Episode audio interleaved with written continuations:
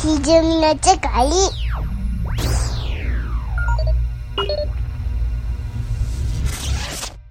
さあさあ続きまして、うん。はい山田が行ってきた。まあ僕も行ってきた。はい問題作。問題作。作、本作か。そうですね。 ドラゴンクエスト、ユアストーリーを。はい。僕は8月2日は金曜日やったんで、3日の土曜日に見てきました。今回おう2日目ですかうん。そうですね、2日目に、ね。お昼ぐらいに。さすがやね。これでも人形の僕、ドラクエって一本、あ、一本は遊んだことあるけど、最後までやったことないか。全く知ん。らないんですよ。あ、そうなんですね。うん。その手でいろいろ教えてください。ちなみにどのドラクエを遊んだんうですんか、。ドラクエないんです。はいはいはい。ああ、 DS。 DS 版のう。ん。なるあほの、ど。めっちゃ流行ったやつですね。はいはい。地図が。違い通信で。うん。そうですよね。正幸の地図と。うん。 それもなんか、もうあんま覚えてないですね。うーん。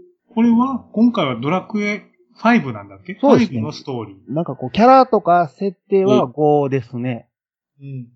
を持ってきてはって、まんまじゃないんですけど、なんであの、スーパーファミコンの1本目のドラクエ、スーパーファミコンになって、で4まではファミコンで、うん5、6がスーファミか。そうでです7ね。が PS なんで、うん。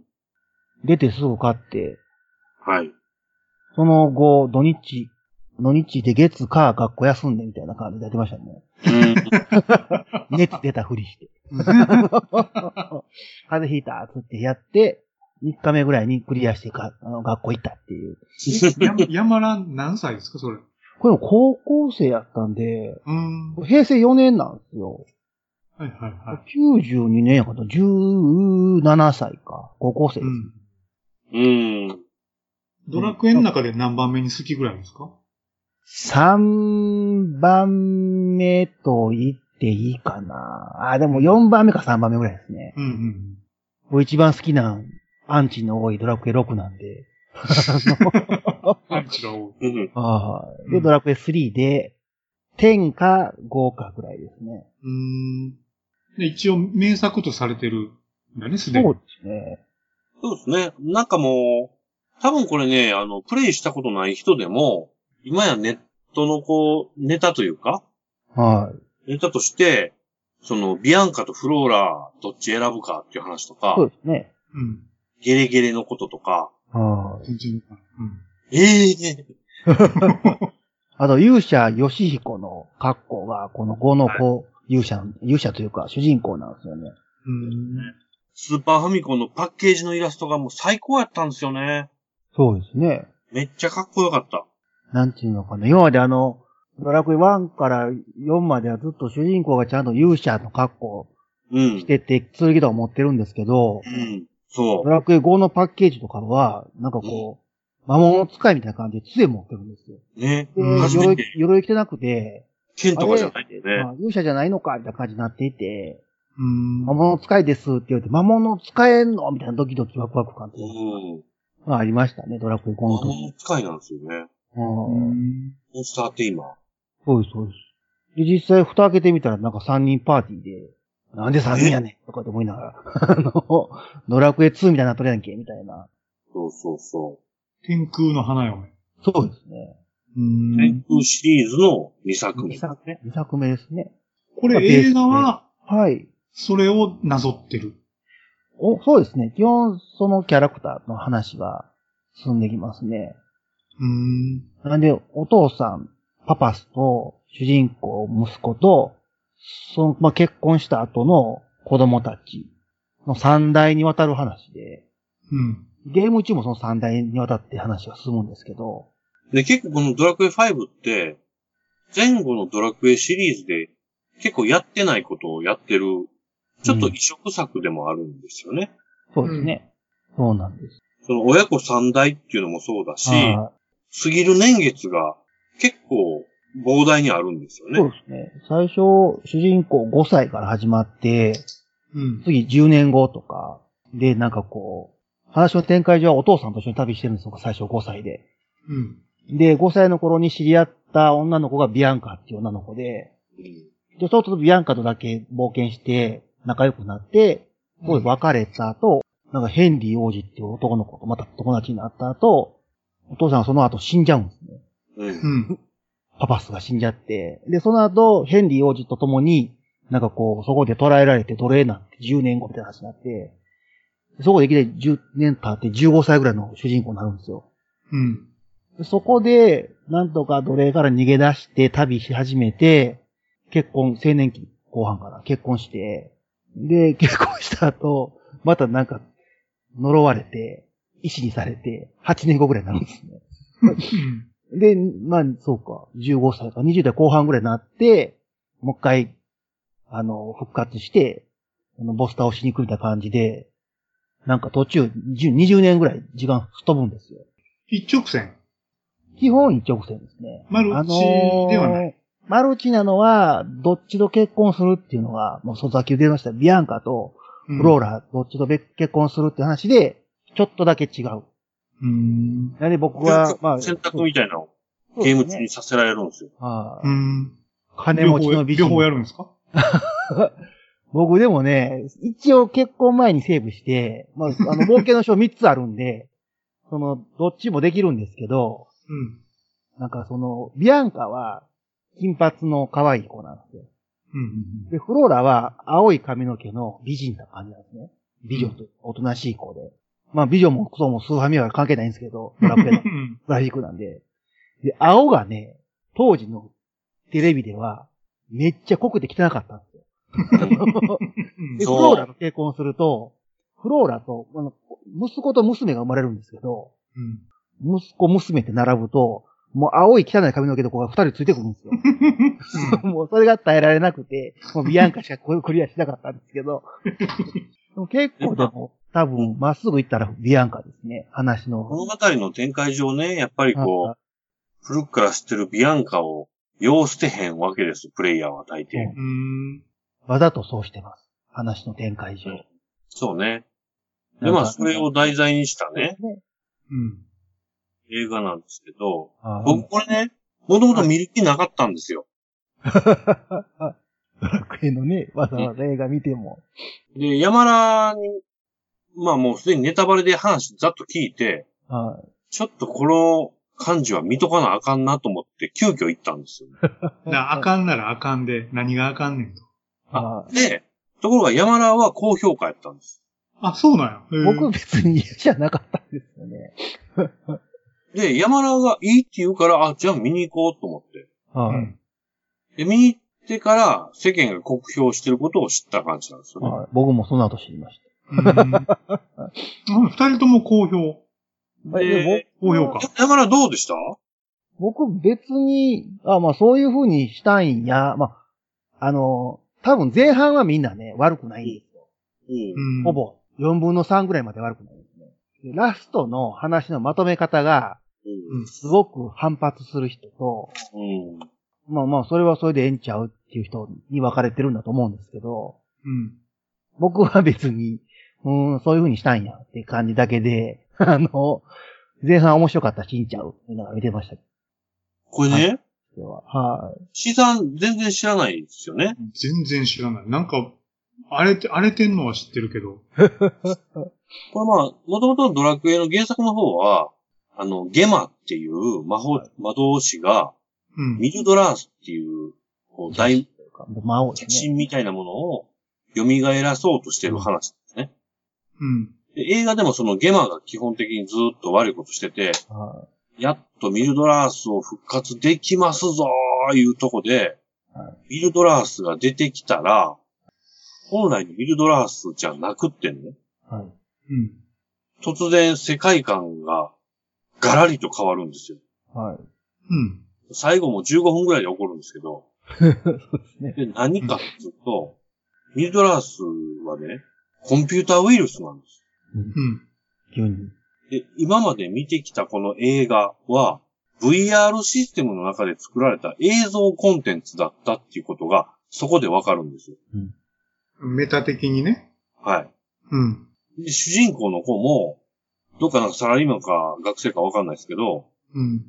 ちょっと前に、なんかビアンカとフローラって、どっちにしようかな迷うよなーとか言って、うん。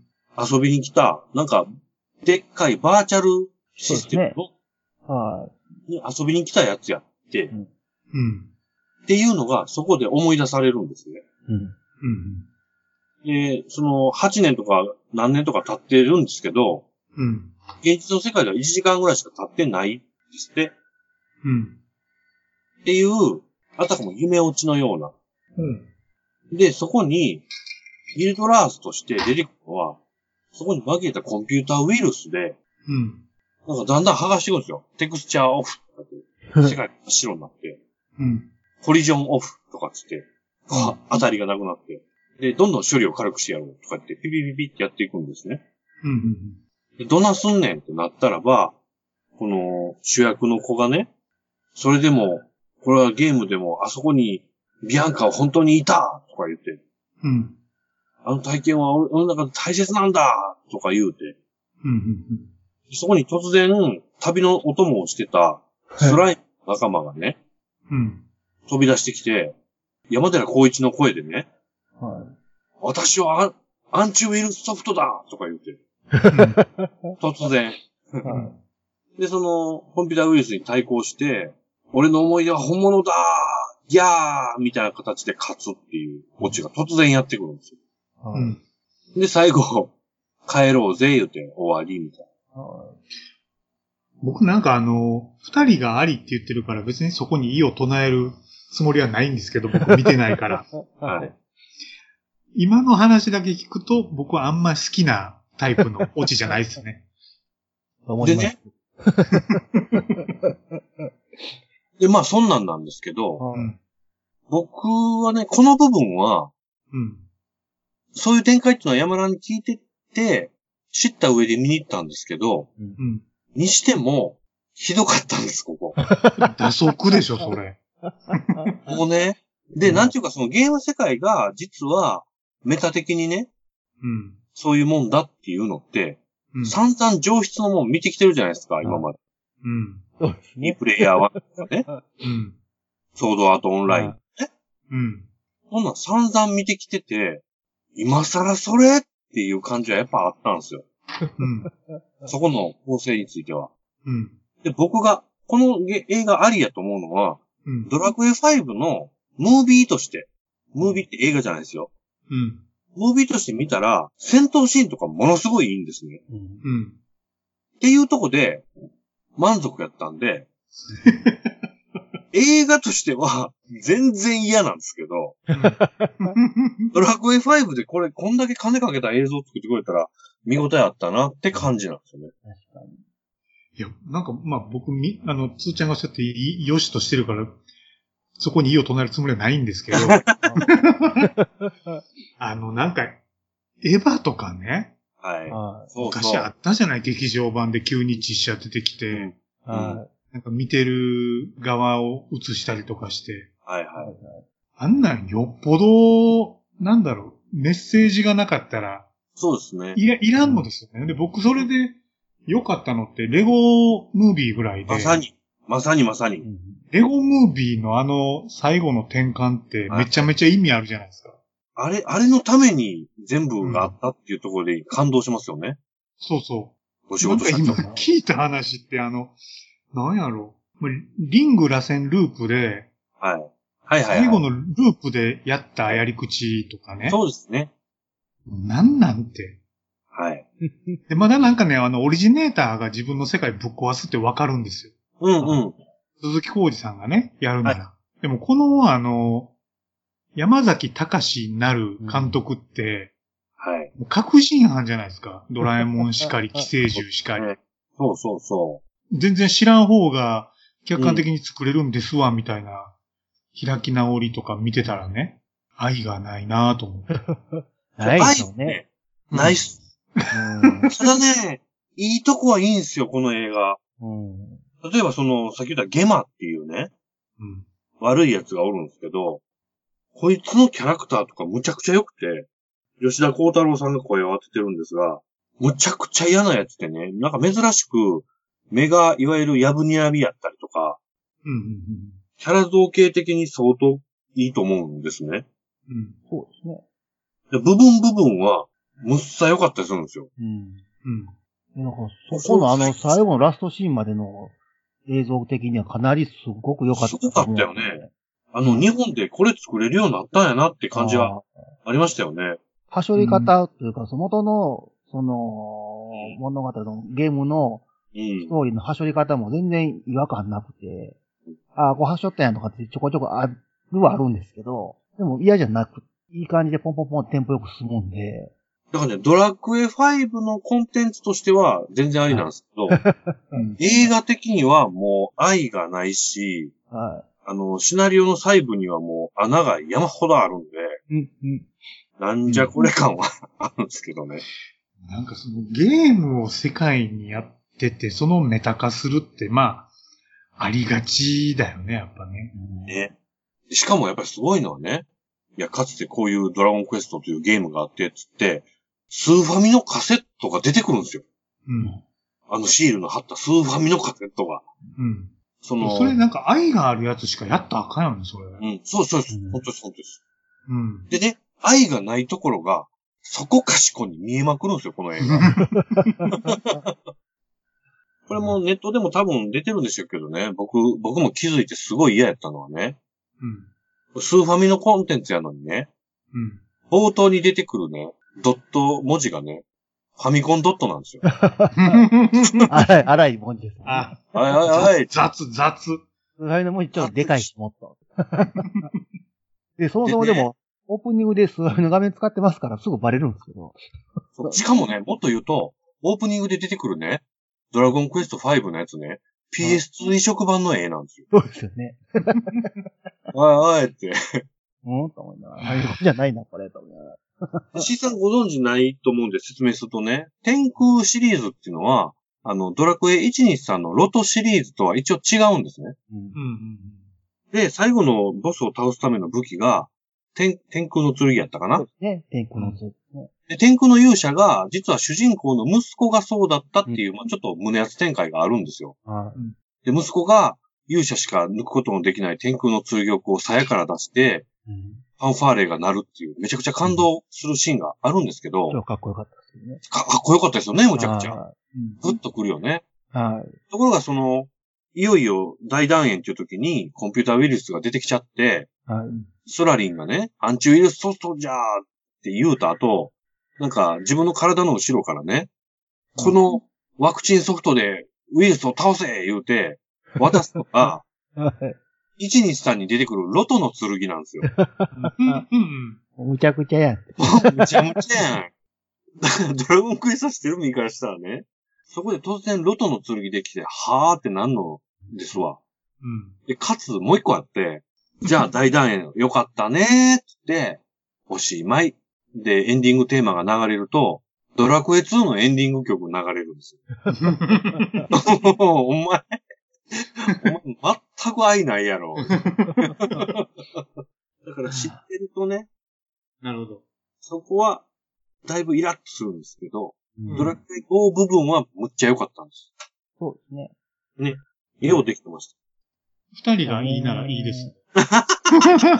堀井裕二さんは、多分もう自分でドラクエ作るの邪魔くさいから、あの、もう好きにして、ドラクエコンテンツでも好きにやってくれたらいいよっていう感じにもう言ってはるんちゃうかなと思っていて、そうっすよね。もう最近ここ5年ぐらい。うん。それはもうドラクエ10をずっとやってりゃわかるんですけど、うん。もうドラクエを前ら潰す気かって感じのことをボンボンやってきはるんで、10の中で。うん。だからもう、堀井さんはもう、ドラクエの世界観は、もう若い世代が、もう自由に作ったらいいよ、みたいな感じで、もう考えてはるんやと思うんですよね。で、そこに、あの、日本アカデミー賞とか取ったことあるような監督さんをどうしても、はめたかったんやろうな、スクエニさんがっていう感じで、うん。この山崎さん監督に こだわったんだろうな、っていう気はするんですまあけど、ね。ネームバリュー的に欲しかったやろな、失敗したくないし、映画で、みたいな。それが一番失敗やと思うねんけど な。で、多分ね、山田も僕もね、はい、ドラクエ部分で良かったっていうところは、はい。ほぼほぼ堀井さんと杉山さんが作った要素ばっかりなんですよ。そうです多ね分。。そうやと思います。曲とかね、はい。ドラクエらしい部分を、そうですねこ。の、ハイクオリティ CG で見れて嬉しい。は多分。でもこれなんか、ようわからんけど、机に自分で作ればよかったんじゃないのって思うけどな。ああ。い。ビジュアルワークス持ってるしね。作れるでしょ作れましたね。あの、うん FF の。えっ、と、あれは 14? 映画あるよね。 違う、15か。さ15ですね。ありましたね。見に来ました、あれも。僕もっと言うと、あの、20年くらい前にやってた、ファイナルファンタジーの映画も、劇場で見たんで。ね、まあ、こけたと言われてるやつ。 56でもあれもナイスチャレンジじゃないですか。うん。ナイスチャレンジです。あの、あー坂口さんでしたのもんね。悲願でしたからね。うんまあ CG 映画。うん。フル CG 映画なんてなかったですもんね。ないない。ね、あの、当時 CG 映画の企画が立ち上がりまくって、数少ないちゃんと完成した作品ですからね。いやー、でも。なるほど。はい。ど。だからもったいないは問い。いい題。シーンはあった。そうですね。いいシーンあったよね。どこあ好ーきでしたもうその、息子が、その、剣脱ぎて天空の勇者やで分かるとこと、あ、これ熱いよな。当然ですけど、あの、ビアンカに、あの、プロポーズするとこと、はい。よかったです。お母さんとか、後半はそんなに良くないんですけ ど、あの、バトルシーンとかは。あのね、はい。ドラクエ5の本編では、普通に、あの、以前間違えたバブーンじゃなくて、ブオーンは、はい。、倒してたはずなんですけどはい、はい、はい。今回最後助けてくれたじゃないですか。うん、うん。あの、なんかこう、もう一回実は、いい子で、みたいな、その、味方になってくれるよう話は、うん。 10でちょっと出てきてたんですよ。ええブオーンと、ブオーンの息子っていうちっちゃい可愛いブオーンみたいなのがいまして、ええでそいつらと、その勇者の勇者とかが、こう、世界を守る的なシーンがあってええでそこでも助けてくれてるんですよ、でっかい。巨人同士が戦ってる合間をこう、勇者が抜けていくみたいなシーンがあるんですけど、ええ激アツの。あそこが、そういうとこで多分、ちょっと助けてくれたりしてると思うんですよね。うーんそうまるまるドラクエ5だけじゃねえよ、的なところはちょこちょこ匂わしたりするんですよ。なるほどな。結婚する相手のフローラが、うん。実は主人公、まあ映画の中ですけど、ビアンカのこと好きやっていうの分かってて、うん、うん。で、自分が占いのおばあちゃんに、あの、負けて、はい。で、あの、ほんまのことを、あの、自分の中に、心に聞き、みたいな感じで言うんですけど、はい、あはのい。おばあちゃんは、うんどう見ても、うんあの、ドラクエ6に出てくる、はい。ブランマーズっていう、そういうつなんえですよ。え あの、とか、ちょこちょこ挟んできたはっうんて、全体的にドラクエなんす、みたいな感じを、言いたい部分もあるんかなーっていうのはあったんですけど、いやー、だから僕さっき言ったね、ああ、ラクエ2のエンディングかかるとか は、イラッとしたわけです。そうですね。あの無節操少女が歌まで出したし。そうやねんな僕でも、なんちゅうか、その、節操ないっていうかね、まあこれでまとめるや感はありますけどね。ドラクエ好きなやつこんなんやろってあ言われてるようでですね。あ僕でも最初あの、ファミコン版ドラクエみたいなウィンドウ出てきて、はい。あとドラクエ5のそのゲーム画面出てきたじゃないですか、生まれる時、主人公が。はいはい。こうです。ちょっと最初、本当は最初イラッとしてるんですよ。うん。いらんねん。最初から全部 CG でやれや、って感じだった。そう。あの芸面見せるのはちょっとないよな。ああ、あーと思ってて、で、最後でもそうなったから、あ、それ言わストーリーって言いたかってんなっていう、うんあそこがオチなんですねっていうだけの話で、あの、ねあのゲーム画面ちょこちょこ見せる流れは嫌やったんですけどね。嫌やった。僕も嫌やった。ただでも、ゲ、その、それ以外の CG の物語のところが、思ったより良かったんで、あの、まあまあ、 うん。だか残り15分ぐらいは見逃してあげてください、みたいな感じで。らそこもうなかったことにしていいよね。はあい。目れつはぶっといて耳塞いといてみたいな感じですけど、ね、ゲームはかっこいいから許してあげてみたいゲームは最高でしたな。わ。はめっちゃよかったな。いゲームはいいですね。よかったよね、あの、いやらしいあ、高圧的な上から目線の感じ。俺完全にあの、ビアンカが連れ去られた時に犯されんに思いましたからね。そうなあ、まあもうあかんと思って、やられると思ってたんですけど。で、主役のね、はい。ゆかの佐藤健も、まあ、良かったっすよわ。かったですね。うーん。びっくりしたなライト。そんなんできんねやーって感じでしたけど。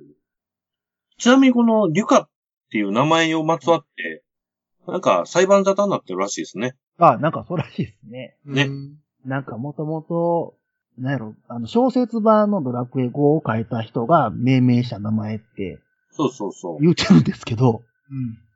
いえいえ、ドラクエ5言うてもうてるやんとかと思って。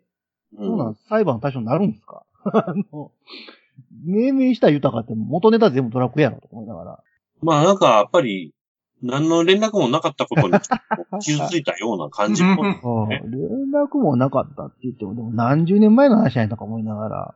そうやったら別おに。金じゃないのお金。かな取れるかなみたいな。そうやしそうですよね。うんこれ、一言で言ってるかみたいな。へそういう意味では、ユアストーリーは言われても僕のキャラの名前じゃないので、全くユアストーリーじゃないんです けど、そこはあえて名前伏せといてくれてもよかったよね、みたいな。これ最後ね、話終わって最後の文字がね、ベタベタでね、はい、あなたの冒険はまだまだ続くみたいなの出るんですよ。言う、言うんや、自分で。なんか字で出るんですけど、は最悪やん。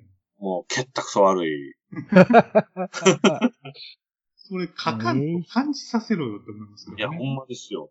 最後の ほんまにね、10分か15分くらい、パタパタパタって、おかしなことが起こるのは、気の迷いやったってことにしてあげてもらえい監督が、まあそういう人やったっていう。はい。あ愛はなかったのは間 違いないです。はいなかった。だからその15分が、もし、ちゃんと、もうできんやったらミルドラスを最後ちゃんと倒すのほんと、まやで。 あとは、ルーラちゃんと覚えようってだけの話で。そうやねはあれだってさ、もう設定もひどくてさ、い。ルーラーで逃げた後、ルーラーで追いかけてきよんねん。そうですね。いや、ルーラ、場所指そん定なんできへんし。ルールーララ、そんなんちゃうし思ったとこ、はい。ひどかった。はい。これルーラやったらできるかもしれないですけど。大の大冒険にしか出てこなかった。堀ゆいさんとかがちゃんと作った最初のシナリオはやっぱ良かったねっていうのが、ね。今見てもわかるっていうのほがん、とほんと。当時、あの5歳の話の中の展開で元のやつであるんですけど、うなんか、こう、マスタードラゴンっていうすごいドラゴンがいまして、そいつは天空の城で、まあ、天空城を守ってるんですけど、うん。その人がなんかドラゴンオーブをなくして、うん。力を失ってるんですね。で、そうんのドラゴンオーブをもともとちっちゃい頃の主人公を持ってるんですけど、うん。後々なく、なくすんですよ。うん。で、それを取るために、なんかこう、こっちの世界とは次元の違う妖精の国の王様、王女様かな王様かになんかお願いして、時間遡らせてもらって、そのちっちゃい頃の自分に主人公が会いに行って、そこで玉すり替えるっていうイベントがあるんですけど、はいはい。その、そういえば昔そんな奴に話しかけられたわっていう街でのイベントが、自分うん。がゲームしてて思うのと、はい。なんか、これ、ゆうじさんが言ってはったんですけど、後半大人になってから自分のその街行ったら、うん。街がちょっとちっちゃいんですよ。はいはいはい。あえて、うんはいはい作ってあるんですよ。自分が大きくなったことを思わすためうとかいん。うのを後で知って、うん。どこまで天才やねんと。鬼のような天才やな、やっぱ思いながもうただただ堀井さんはすごい。ら あうん。ーだからもうその人がええって言ったらもうええんちゃうと思いながら もうええやろって。そうなんあれ、おっきなってから言ったらちっちゃなってんの知らなかった。街がね、ちっちゃなってるんですよ、ちょっと。最初に。なんどんだけ天才なんや。ああ、だから僕だから、その、ゲームを始める直前のオープニングでドラクエ5をやる前に、うん。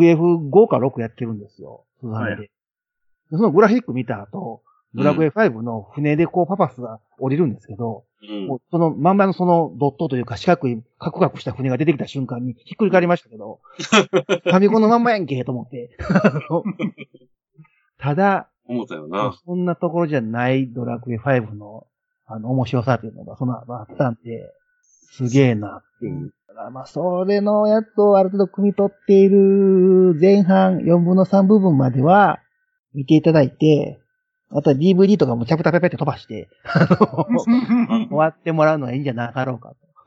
映画としての整合性はほんまひどいです。ああうんネタ不利のないご都合主義が次々起こるんで、ドヤラクエフ5ーやでっ見たら、たらいいね。ヤフーで見たら2.7なんですよね。ああ、みんな怒ってる んですよ。怒ったるでしょうね。起こるか、やっぱり。うん。映画館星1つけてる人結構いるもんね。お怒ってんやろなうん最後怒のって展る開って。ドラクエ、でも、でも見に来てる人ね、おっさんとおばはんばっかりでしたよ。そうでしょう ね。おっさんとおばはんとちょっと子供みたいな。 昼間からおっさんとおばはんばっかりがドラクエ見てて怒らんでもと思いながら。 そんな怒る ?30 年ぐらい前のゲームで、みたいな。でもなんかね、あの、ウイルスにして、誰得やったんやろって感じでしたよ。まあそうですね。うん。なんか、あれはいらんかったよな。ウ別イルス、作ったね、うんその、作者が、うんウイルスを巻いてね、やってることっていうのは、そのゲームを最後に中断させて、大人になれよっていうメッセージが、っうんていうのを巻くためのウイルスなんですよ。これひどいね。だっそて、れ、ね。で、それに対して、いや、俺のゲームの中の思い出は本物だって言うんですけど、うんうんそれ、もう一個外の僕たちね、うんはいしてみたら、それ何のこう、留飲を下げることもないんですよねそ。うですね。でそもそも、お前が言うこの世界なって感じだよね。そうそそのう世界の主人公自体もしばらくゲームしてへんかった懐かしいなっつって、VR 来ただけなんで、そう。 お前別にやり続けてるわけじゃないそもそもお前が仕事もろて、うん。金もろて、うん。監督までさしてもろてんのってファンがいるからじゃないですああ本当ですよ。か。それはもう、誰に言うてんのって感じですよね。本当に本当に。ありがとうございますでしょ、逆に。何のメッセージなのかがわからなくなりましたね、そこ。だってそれをもし正当的なメッセージにするってなったら、いや、そんなことはないと。うん大人、大人でもこの気持ちっていうのは本物なんだっていうことを言わんとしてるんでしょうけど、全くそうなってないんですよ。うん。意味わからんし。まあ、なんで、その部分は、ごちゃくちゃですっていう。あれを見て、あれを思いついて、ええの思いついたと思ってる時点でもう、ポンコツやなって感じですね。ポンコツやね。 はあ、も才能ないっすね。ってう、いうね。山崎さん残念ながらポンコツっすね。なんや、でも賞いっぱい取ってるでしょ そうですね。なんかあれなんですかね。金を巻き上げる天才なんですかね。実は安く動いてくれるとか。 かもしれん。ネームバリューの割に。愛がないんやと受けんなよと思うんですよね。いや、本当ですよ。で、なんうんか、いや、そんなドラクエの映画ばっかりやってられないんで、みたいなインタビューしててね。うんええなんか、他の仕事もあるんで、みたいな。ああかんわ。あなんでしょうビジネスの対戦とか。そう。むしろこっち見てほしいんだよね、この人。うん。残念や。しょうもないですね。だから僕はね、見てないですけどね。なんていうか、こう、白組の仕事自体は悪くないから、なんていうかそうですね残念ですね。う白組すごいですん。ね。白組はすごい。うん。白組は、なんていうか、日本の CG をここまで来たかと思わせるほど、うんすごいですインよ。パクトはありましたよ。うん。あとあの、主人公とビアンカの声優やってた人はすごい。よかったね。はか、なんやったっけ、なんとかかすみ。い。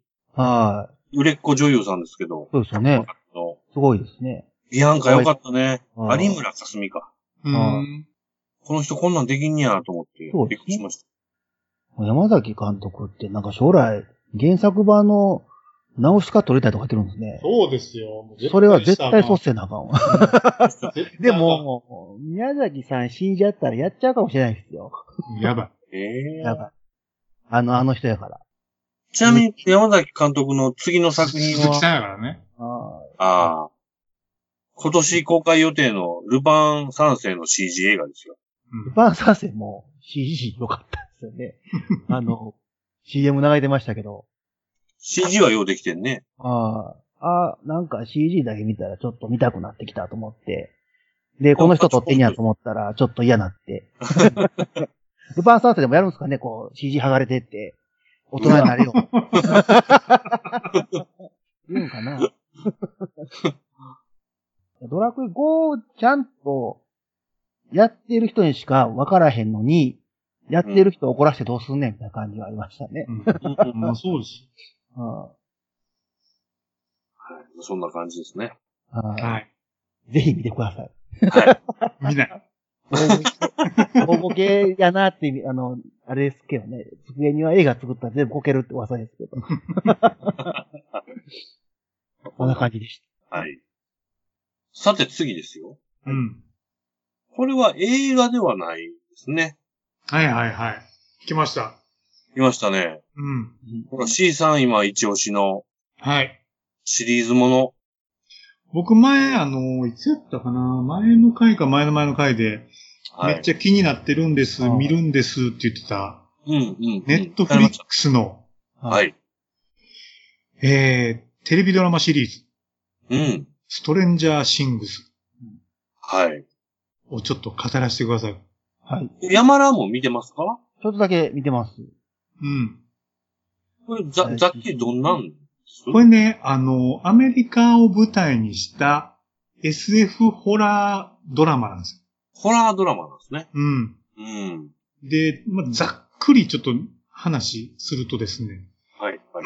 ここもネタバレ全開でいきますね。行きましょう行きましょとはいえもうあの、エピソード3なんですよね、今。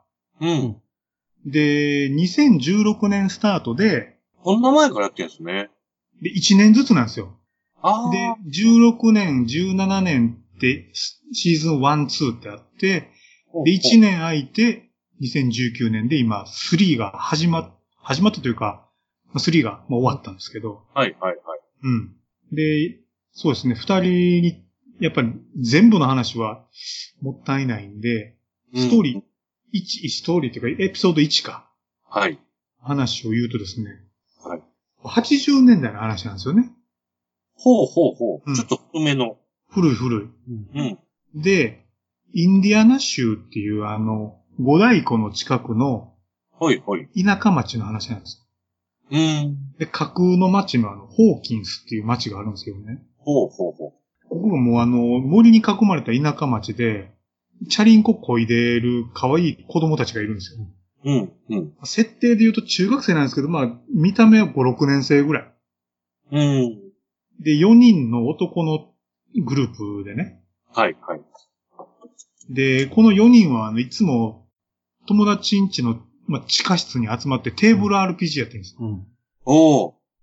何やろダンジョンドラゴンとかな、はいはい、D&D。 D&D をやってるんですよね。はいはい。オタクや。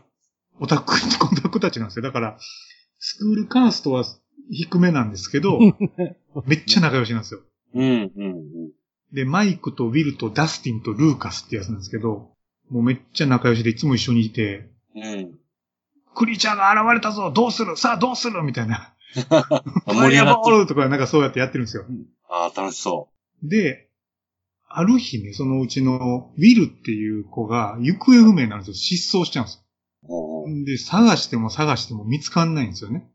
まあ、ウィルのお母さんはウィノナライダーなんですけど、おー、はいはい。お母さんも探すし、友達のその後の3人も学校サボってずっと森なんか探しまくってるんですよ。うん。そしたら森の中で、一人の丸坊主のボロボロの女の子飛び出してくるんですよ。ほうほうほう。急に。ほうほで、なんか逃げとるんですよね。で、腕の手首にう。うん、 011っていうタトゥーが入ってるんですよ、ちっちゃく。はいはい。で、この子を、かくまうことにするんですよね。うん。ポロポロなんで。うん、うん、この子、名前聞いても、うん。何も喋られへんし、全然こう容量を得ないんで、仮で11とか L っていう名前で呼ぶんですよ。で、でも、ウィルは全然こう行方不明のまま出てこないんですようね。ん。うん、うん。で、このホーキンスっていう街、なんか普通の街なんですけど、街っていうかもう、ちっちゃい街なんやけど、うん。一個ちょっと違うとこがあって、ホーキンス研究所っていう謎の国の研究機関があるんです。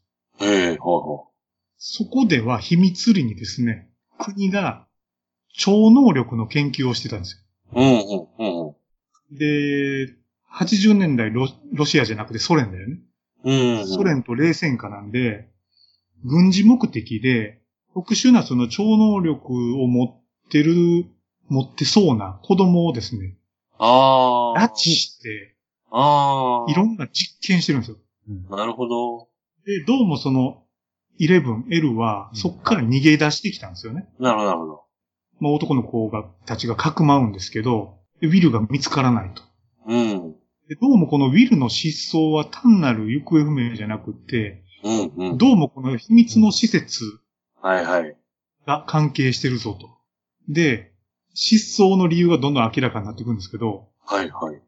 誰かに誘拐されたり、遭難したんじゃなくって、裏側の世界ってほいう、そのアップサイドダウンっていうんですけど、う。はい。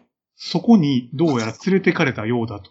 でその裏側の世界って、表の世界と、その、なんだろう、一緒なんですけど、なんか暗黒の嵐が吹き荒れてるような、もう異次元の世界なんですよ。へえ、ほひっくり返った世界なんですう。うん。よ。で、それがどうも表の世界を侵食してて、ほうほうほうほう。裂け目からね、異次元のそのクリーチャーが、表の世界に出てきて、クリーチャー出てくるんですね。そう、クリーチャーが出てきて、残忍に人を食ってるんですよ。えで、ウィルはどうもそのクリーチャーに襲われて連れてかれたっぽいんですよえね。なんと。で、その裏側の世界となんでい表の世界が繋がってしまったかっていうと、うん。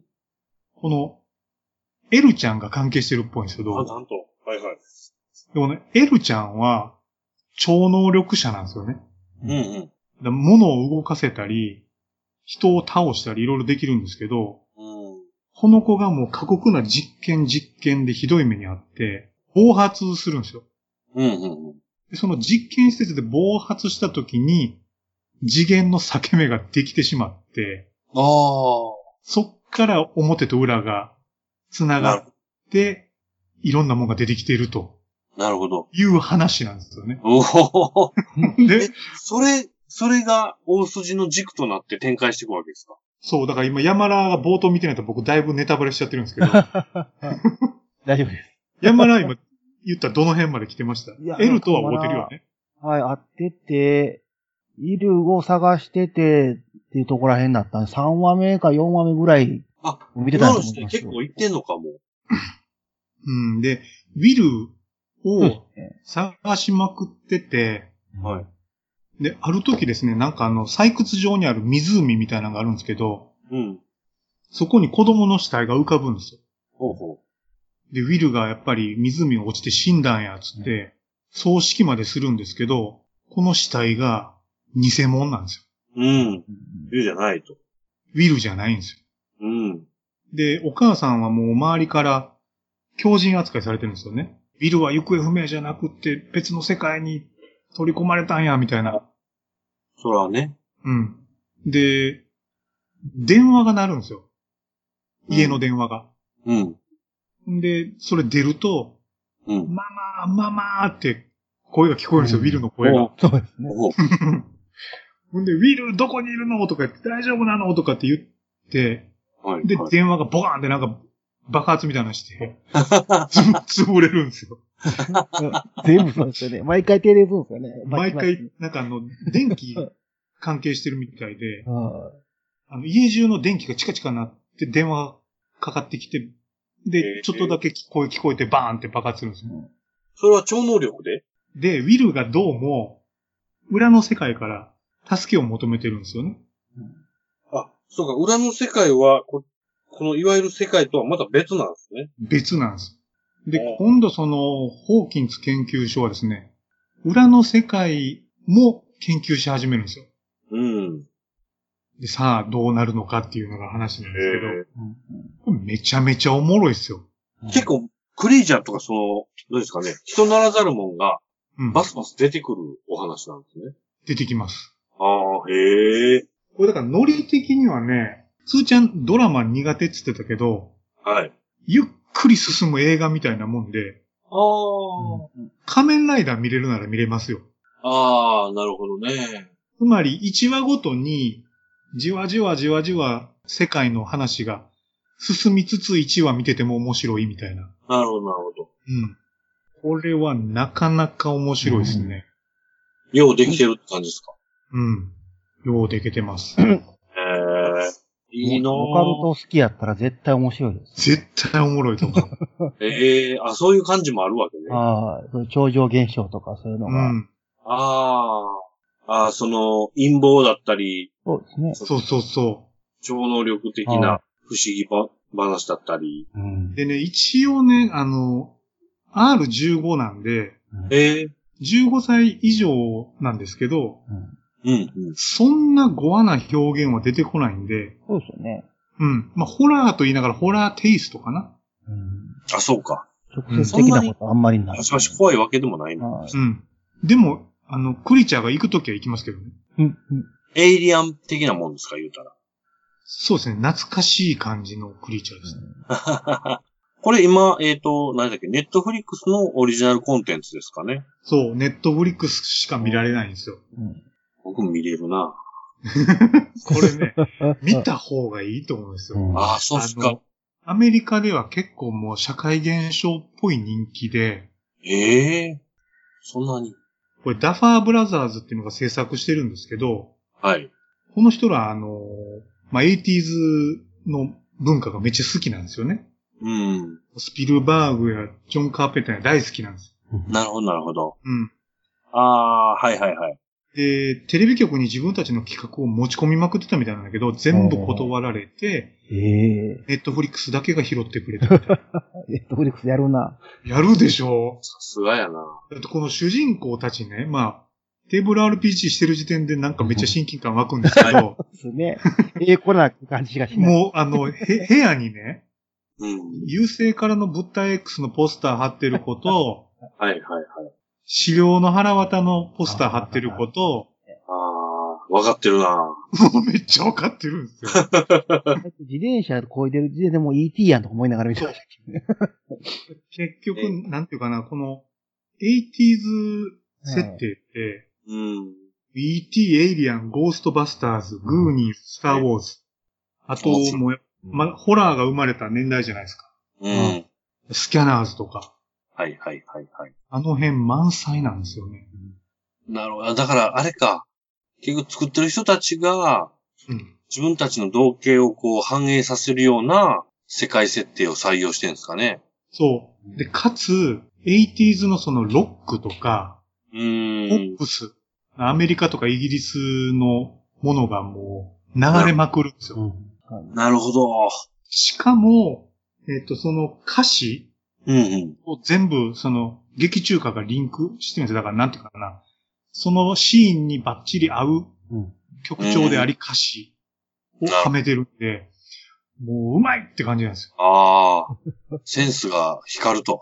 で車からおもちゃから何から何まで懐かしくてうーん。で、しかもインターネットないでしょはいそうはでい。すね。スマホないでしょうはいん。普通に電話ですもん。もう家電なんですよ。なるほど。ああ。で、自転車でうろうろしてて、で、この子らだけはお互いあのトランシーバー持ってるんですよ。はいな仲間内でこうやりとり無線やってるとか、そうやんな。やってるんですよ。はいああ、世界設定が面白いな。それ、時代がいいとこ持ってくるんですね。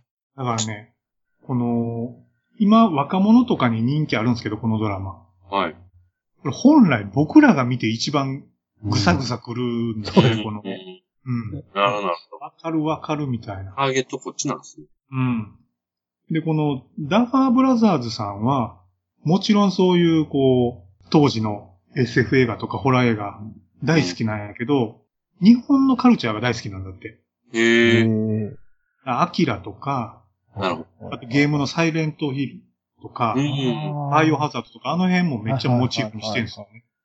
確かに。うん。あ、それはいいな。 L の持ってるテレパシーってね、物を動かすだけじゃなくって、うんうん。テレビとかラジオを通じて、その人の居場所にうん。行くというか、なんだろうな。こう裏と表の中間世界みたいなのがあるんですけど、はいはい。そこでその人の元に近寄って何が起こってるか見れるっていう能力もあるんですよ。サイレン。それがもサイレンな。う、いろんなドラマを生むんですけど、いいです。うん。だおもろいんでしょうな。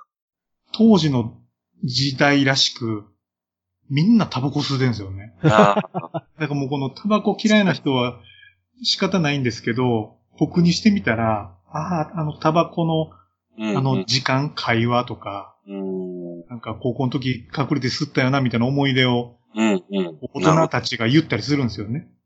どはいはい。もう、ああ、じゃあ本当いいにですよ。我々の世代のターゲッティングなんですね。うん。で、全体的な世界観はやっぱスティーブン・キングっぽいんですよね。ああ、なるほど。うん。なるほどなるほこれは超絶おすすめなんですよね。ど。へえ。世間的評価も高いし。うん。で、振り見る感じだそう。シーズン1が8話、シーズン2が9話なんで、な。全然追っつけますよ。うん。なるほど。で、今、3が、 3が今8話。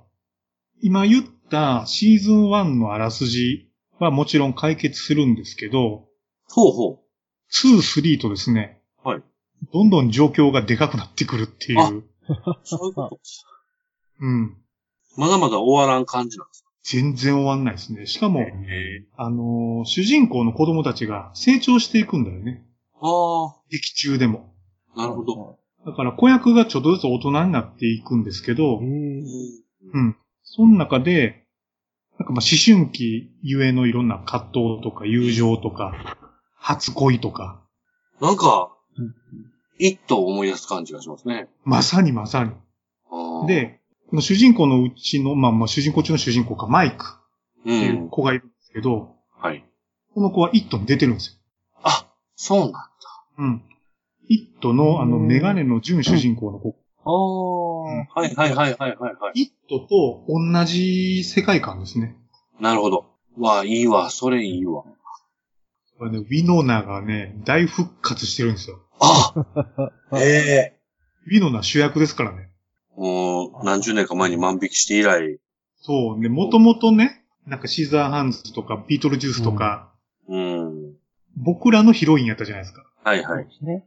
そうね、今 が、今あの、そういうオタクキッズたちの優しいお母さんなんですうん。よ。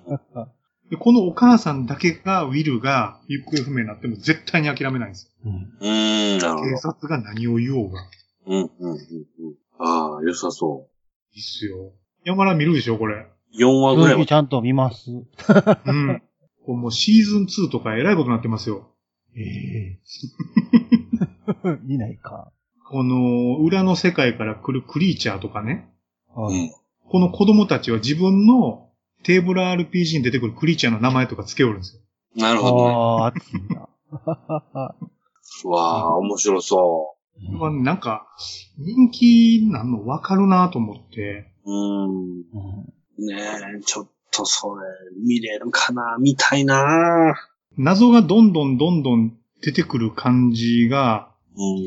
やっぱでもやっぱ仮面ライダーに近いのかなええうん。世界観で言うとね、ウィザードに結構近いんですよ。裏の世界がどうとか。ええ影響を受けてたらすごいな。うん。だから今このス、ストレンジャーシングスの中毒者がやっぱいるじゃないですか。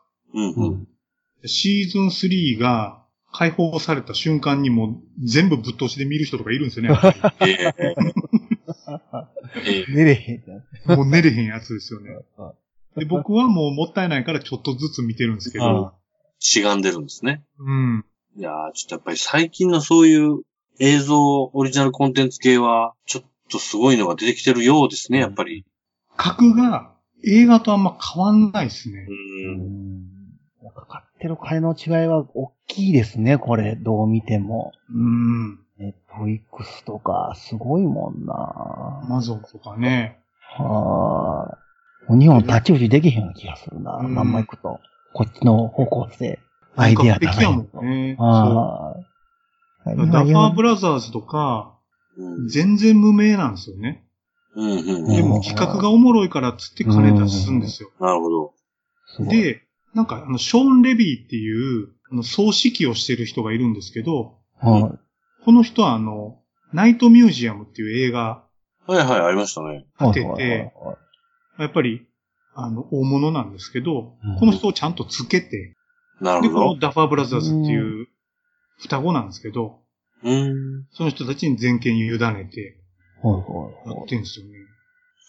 このね、子役子役選ぶのに、はい。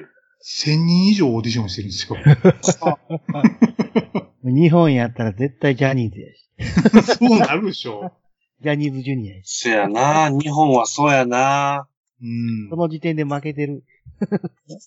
これね、サントラもね、だから劇中歌だけじゃなくてサントラも、うん。当時のなんかあの、シンセサイザーの音使ったサントラなんですよね。ああなんかあの、バンゲリスとか、ははいはいはいはい。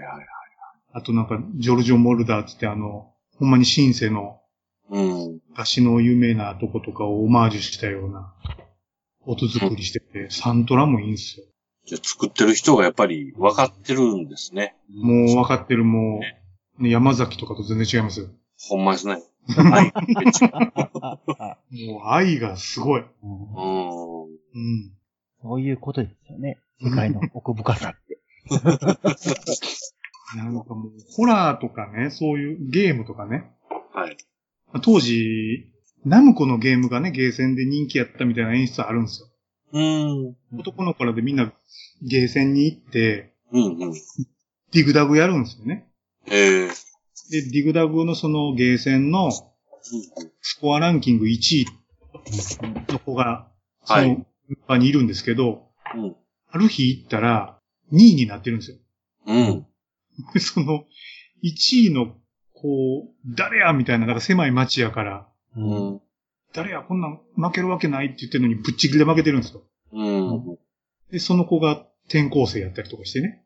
なるほどね。あこの1位お前なんみたいな。 あ。あそういうあ。いいっすね。やりとりもいいんですよね。やっぱりそうネット以前のそういう感じとか、うん。ちゃんと扱われると僕ら世代はぐっと来そうですね。見そうてください、これは。騙されたと思って1話。ね。うんまずは1話ですよね。う。うんん。これネットフリックスってなんか、すごいなと思うのが、始まったらいきなり、はい。もうイントロスキップっていうボタン出てくるじゃないですか。ええああ、そうですね。うん。で、それをパチッと押したらもう話始まるんですよ冒頭いきなりね。あそういうことか。オープニングで、あって。そう。んで、始まってずっと見てて終わるでしょはい。んで、スタッフロール始まったらもうすぐに、次のエピソードへっていうボタン出るんですうんええよ。 それ、何も押さんでも5、4、3、2つって、次のエピソード強制的にええ始まって続いていくんですけど、やめ時がなくて、なるほど、なるほど。呪術つなぎしちゃうんですね。うんね、寝る、ベッド、ベッドちゃうわ。布団の中で一本見てみようと思います。はい。これね、 僕あの、奥さんと一緒に見てたんですけど、うん。やっぱ奥さんに日々疲れてるから寝落ちするじゃないですか。はいはい。もう置いていった。そう、ほんで僕が頑張って目凝らして見るんですよね。で、次のエピソードになって、次また見るときに僕が全部、口で前起こったことを全部言うっていうあ説あ。あ、それ明一応補聴を合わせながら。そうそうそう。 多分ね、つーちゃん、山らが見てくれたらまた新たに語れると思うん ですよ。なるほど、そうですね。謎について。あれどう思うみたいなことが言えるわけですもんうね。ん。もう小ネタつつくだけでもね、うん山盛りありますよ。ああ。喋るために見見ようかな。うん。山らなんか別のドラマハマってるって聞きましたけど。最近、わーっと見ちゃったんですけど、ワンシーズン分。うん。 8話ぐらい。8話ぐらいかな。あれです。ボ、ザ・ボーイズってやつなんですけど、多いです。ヒーローもののアンチをテーマにしたみたいなうん。話でして、これ結構面白かったんですよ。これって、プライム会員やったら見れるってことあ、そうですね。普通に見れると思います。まあ、うんうんシーズン1しかやってないんですけど、うんうんええなんか、あの世界観的には、うん。ほう本当になんかこう、キャプテンアメリカとかみたいな人らが出てきてて、ほうほそれを、なんかこう、アニメで、日本でこの前やってました。アニメのタイガーバニーみたいな感じで、うん。うん大きい企業が一個ありまして、う。うん。それがまあヒーロー協会じゃないですけど、ヒーローを管理してて、それのトップセブンみたいなやつらが、神セブンじゃないですけど、AKB の。うん。それをそのままセブンっていうチームを名乗って、もう全米でグッズ販売とか映画とか全部やってるんですうね。んそれやりながら、ヒーローの活躍するシーンを全部テレビ中継して、人気博してるみたいな感じなんですけど、うん。実はその、選ばれてるトップヒーローたちは全員ダメな、堕落した人たちで、うん。裏ではこう、ろくなことしてなかったりするんですよ。金の亡者やったりとか、うん。女の人をあ漁ってたりとか。うんっ。ていうので、1話目に出てくるのが、なんか男の子と女の子のカップルがいるんですけど、うん。セブンの中のメンバーの一人に、うん。フラッシュみたいに、超足早いってやつがいまして、はいはい。そいつが、ちょっとなんかこう、ラリってる時に、あの本来は車道しか走ったらあかんのに、うん歩道、うわーってラリってて、歩道走ってもうて、うん。この女の子を突き抜けてしまうんですよ。そそして女の子が一瞬で目の前でバーンってはじ、はぜて、う。うん。え血だらけになるんですね。血だらけとか血だけになるんですよ。うんで、それを、その男の子は、そうん。の、許されへんと。A トレイえンあ。死んじゃうってこと死んじゃうんですよ、一瞬で。ええ A トレインにぶつかられて。うん超高速移動中の。うん。うん。うん。で、それで男の子が A トレイン許さんってなって、こう戦おうとするんですけど、もうそのでっかい組織に押さえつけられそうにするんですね。なるんですね。そしたら、なんかヒゲのおっさんが急に現れて、うんちょっと手助けしてくれて、みたいなところが話が始まりまして、うんうん。うん。で、そのセブンとかっていうそういう巨大なあの組織と、それに反抗する人たちがこううん。戦っていくみたいなことあるんですけど、アンチヒーローでなんかこう、弱みとかをうまく攻めていくみたいな感じのところがそれ。結構面白かったんですよ、ドラマ的ひに。ねってるね。はえ、だから、スーパーヒーローでほんま悪いやつと普通の人が戦うってこい。とそうです、そうですそうです。普通の人が。わあ、すごい、ひねってる。どう今戦やそううねんみた いな。いい感じですね。面白そうだね。でも、そのね、その神セブンのその 1, 位の人の一番すごいその親玉がいるんですけど、うん。その人の名前がこう、なんだかな、ホームランダーって言うんですけど、ちょっと意味がよくわかんないですけど、うん。完全にこう金髪白人の男の人で、うんスーパーマンのキャプテンアメリカ足したみたいな人で、でしかも目からビーム出すんですよ。赤い。うんもうんう完全に、だからその順番にこ混ぜ混ぜない。う、はい、ディープっていう海の中こう、自由に行けるやつとか、エートレインはフラッシュみたいなやつやし、みたいな。うんなんかこう、順番にもう名前ちゃうけど、それやん、みたいな人らがいっぱいいて、うん。うん。もう完全に面白いです。あの、透明人間になったりとか。これ結構過激なんかなそうです、過激。ですね。うーん。で、でも、その、被害者の男の子と、また別の対照的に、新たにヒーローになりたくて頑張ってる女の子がいるんですけど、うん。これは純粋な感じとして、もともといる悪い人らと、その純粋な人らの間の葛藤みたいなやつもあって、みたいな。だからこの、うん。ヒーローたちは、能力者なんやね、だから。そうです、そうです、完全に。えー、どうやって戦うんやろそれはね、結構面白いんです。う。それがおもろいよねあ。あ。うんこれ、あえてネタバレはあんまりせずに言うときます。はい。これは見ようかな。ああ、見てもらった方がいいかも。うん。思ったより面白かったと思って。今まではファーストシーズンしかないんですかそうですね。なんか第二始まるらしいですけど、あ、ほんまやね。海外ではもうやってんのかな本国では。まだなんかないや、まだ制作発表だけ見たい。すごいですね。えこれもう山ら一気見しちゃった感じそうですね。 あーっと流し見て、おもろいなぁと思いながら。でもこれ多分、これも15歳か18歳今見れへんようなやつだったと思います。あ結構あ。過激なんで。過激ってどういう過激なのまあ、その人がバーンって死んだりとか結構、ああの、ードンパチするんで。子供が死ぬってことか。そうですね。面白そうん、これ面白そうですね。見てみてください。結構評判いいと思います。うん。だってこの、セスローゲン関わってるじゃないで、セスローゲンって、あの、はいスーパーバット童貞ウォーズとか、う。ほうほ宇宙人ポールとか、う。え、この辺出てたりとか、ええあと僕が大好きなあの、22ジャンプストリートとか、ブラックコメディう。ん、うん。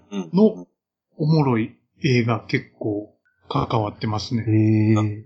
脚本とか出たりとか。ブラックですね、これ全体的に。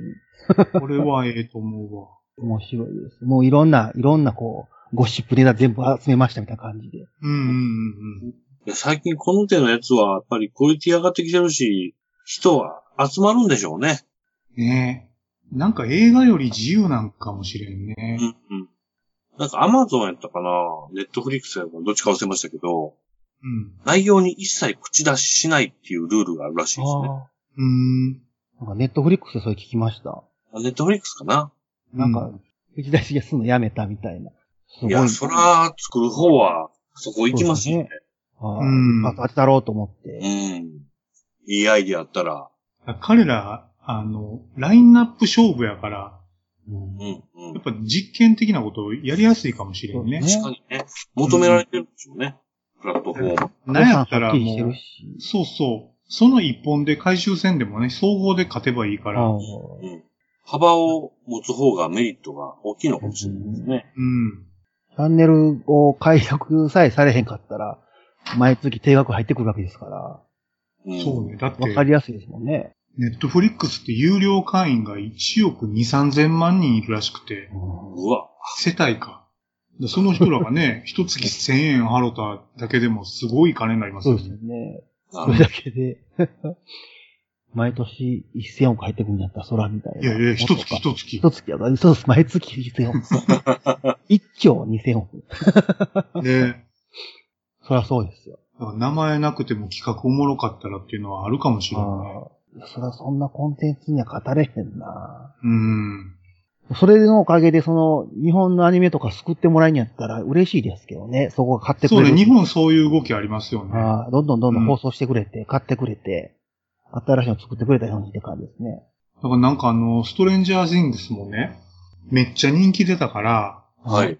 シーズン1、シーズン2って作った後に、うもう 3, 3と4一緒に作ってって、オファー来たらしいんですよ。ええそオうファーブラザーズに。はいおー。でもや、じっくり作りたいから、まず3だけ作るわ、つって、うん作ったみたいですけどね。意味ありますね。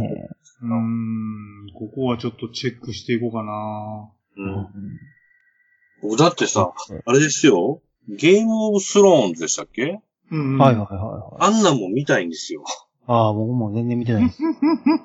めちゃめちゃ有名ですよね。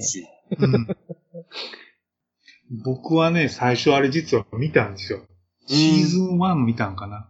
うん。でも結構あれね、日本では表現せえへんような、ちょっとぐさぐさする、どぎつい表現あるんですよね。うん。えうん。まあ、見たいですけどね。まあ、8まであるのか、シーズン。ー、うん。長いですね。長い長いでですすねね。。うん。まあ、古びひんけどね、この世界観。うんすーちゃん、ウォーキングデッド見てないんですか見てないんですよ。終わってないから。ゾンビファンだけど。終わったら、一気見しようと思ったら、意外と終わらないんです よね。そう、今、今何 ?9 か10か ?9 かう。んすごいな。終わってほしいのになそんな長いの、 僕あの ER ぐらいしかそんな長いの見てないで すね。第10とか第11シーズンとかまで見てるの。シーズンは2010年で今も、まだ続いてるもんね。役者さん、やばいですね。ね、10年やってるとことになっちゃいますもんね。あうあん。まあでもヒュージャックマンもウルバリン10年ぐらいやったんちゃいます か確そかれに。で嫌なられるんですよね。それだと、それの印象がつきすぎて、うん。役者さん的には。じゃあ僕はザ・ボーイスを見ます。僕は、ストレンジャーシングスを、そうですよね、皆さんも。まずは1話見ます。うん。皆さんもよかったらぜひとはい。どうもいうところですね。うん。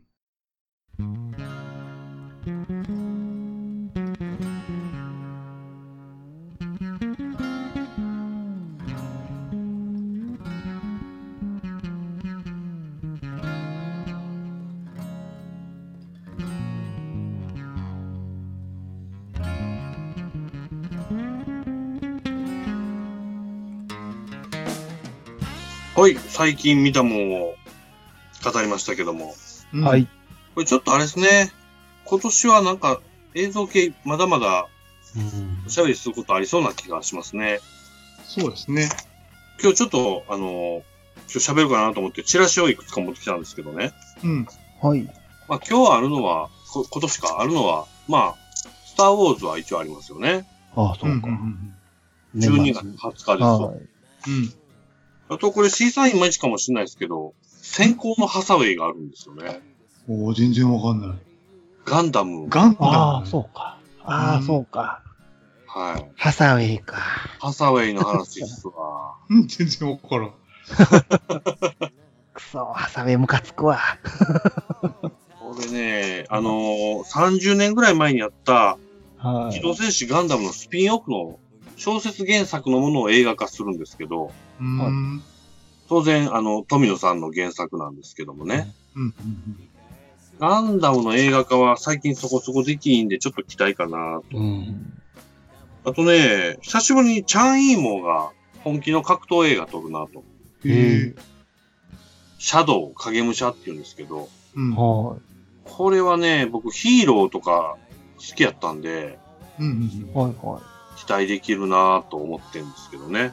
もう例によってとんでも武術が出てくるんですよ。うん。うんなんか傘がトゲトゲの刃物になってるやつをぐんぐん振りますとかね。うーん。これはちょっとこう、歌舞伎っぽい感じのい。やつがあるなぁうんはい。と。あとは当然まあ何度も言ってます。イットもありますね。一頭続編。 11月1日です。ジエンド。えチャッキーやね。チャッキーはスルーします。チャッキー終わったんかなまだやってなるんかか。やってるっぽいですけどね。うん。 11月8日、はい。ターミネーター2の正あ当あ、続そうか。うんうん続きね。もうね、このチラシ。シに載ってるサラ・コナーがバリクソかっこいいんですよね。結構 CM 映画館にも流れてますもんね。マーさんなんですそんな感じでくるやつ。ううん。ーん。 2、2の後ね。そうですね。あとは全部ななかったことですよね。そうです、そうです。い あとはもう最近も、ま、ちょっとずつ、ちょっとずつ盛り上がってきてますが、新エヴァがね、あ来年の6来年で月、すよね。これは見てまうなと。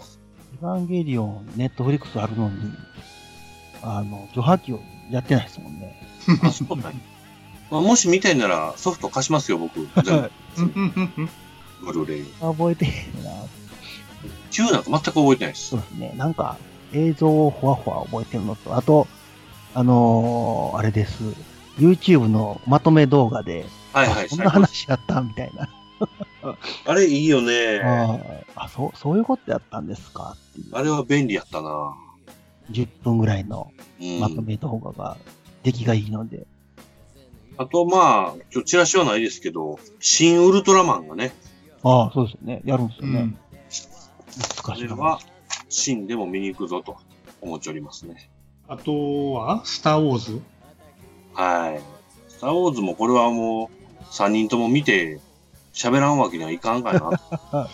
そうですね。相変わらずあの女の子可愛くないなと思いながら。 スなんかカイウォーカーの夜明けっていうサブ隊が超不安をかきたてるんですよね。うん。あなんだよな。そうえーそうか。僕ね、あのー多分二人はまだチェックしてないかな。あのね、アドアストラっていう映画めっちゃ期待してるんですよ。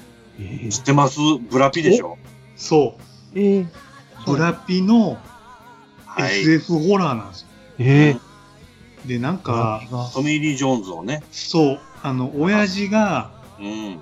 あのあー20年前にね、なんか海洋星かなんかに地球外生命体の探索に出たものが帰ってこないんですよ。で、どうも悪いことしとると。ね。うんで、お前が見つけてこいみたいなんで、息子があのブラピなんですけど、見つけに行こうとしてなんかあるんでしょうね。これも面白そうですね。うん。でこれの見た目が、ブレードランナーとか2001年とかっぽいし、インターステラーっぽいんですよね、どうも。はいああ。なんか、来月。静かなクールさが漂う上品な映像っぽかったです。そう。うん。これはね、まあ、どう転ぶかわかんないんですけど、うん結構映像的には好きな部類やなと思う。はいはいはい。うん。期ト待ミー・してリー・ジョーンズも出るんですね。ますそう。そうですね。お父さん役で出ます。なるほどで。これがね、9月20日で結構近いんですよね。うん。意外と。ドナルド・サザーランドって書いてある。あ、もう出るってはえー、い。すごいな。うん。えーこれはもう、ちょっと全然おもろいかどうかはわかんないけど、予告編だけ見たら結構面白そう。でも出てくるクリーチャーがしょぼかったらもう全部台無しっていう。こんな感じですかね。全然やっぱりねはい。まだまだ今年はいっぱいありますね。ありますね。そうですね。楽しみです。うん。うん。はい。また映画のお話をお付き合いくださいますと。はい。ぜひぜひ。ね。お願いします。はあいりまあ今日はそんなところでございましょうか。ありがとうございまがすとう。ございます。あ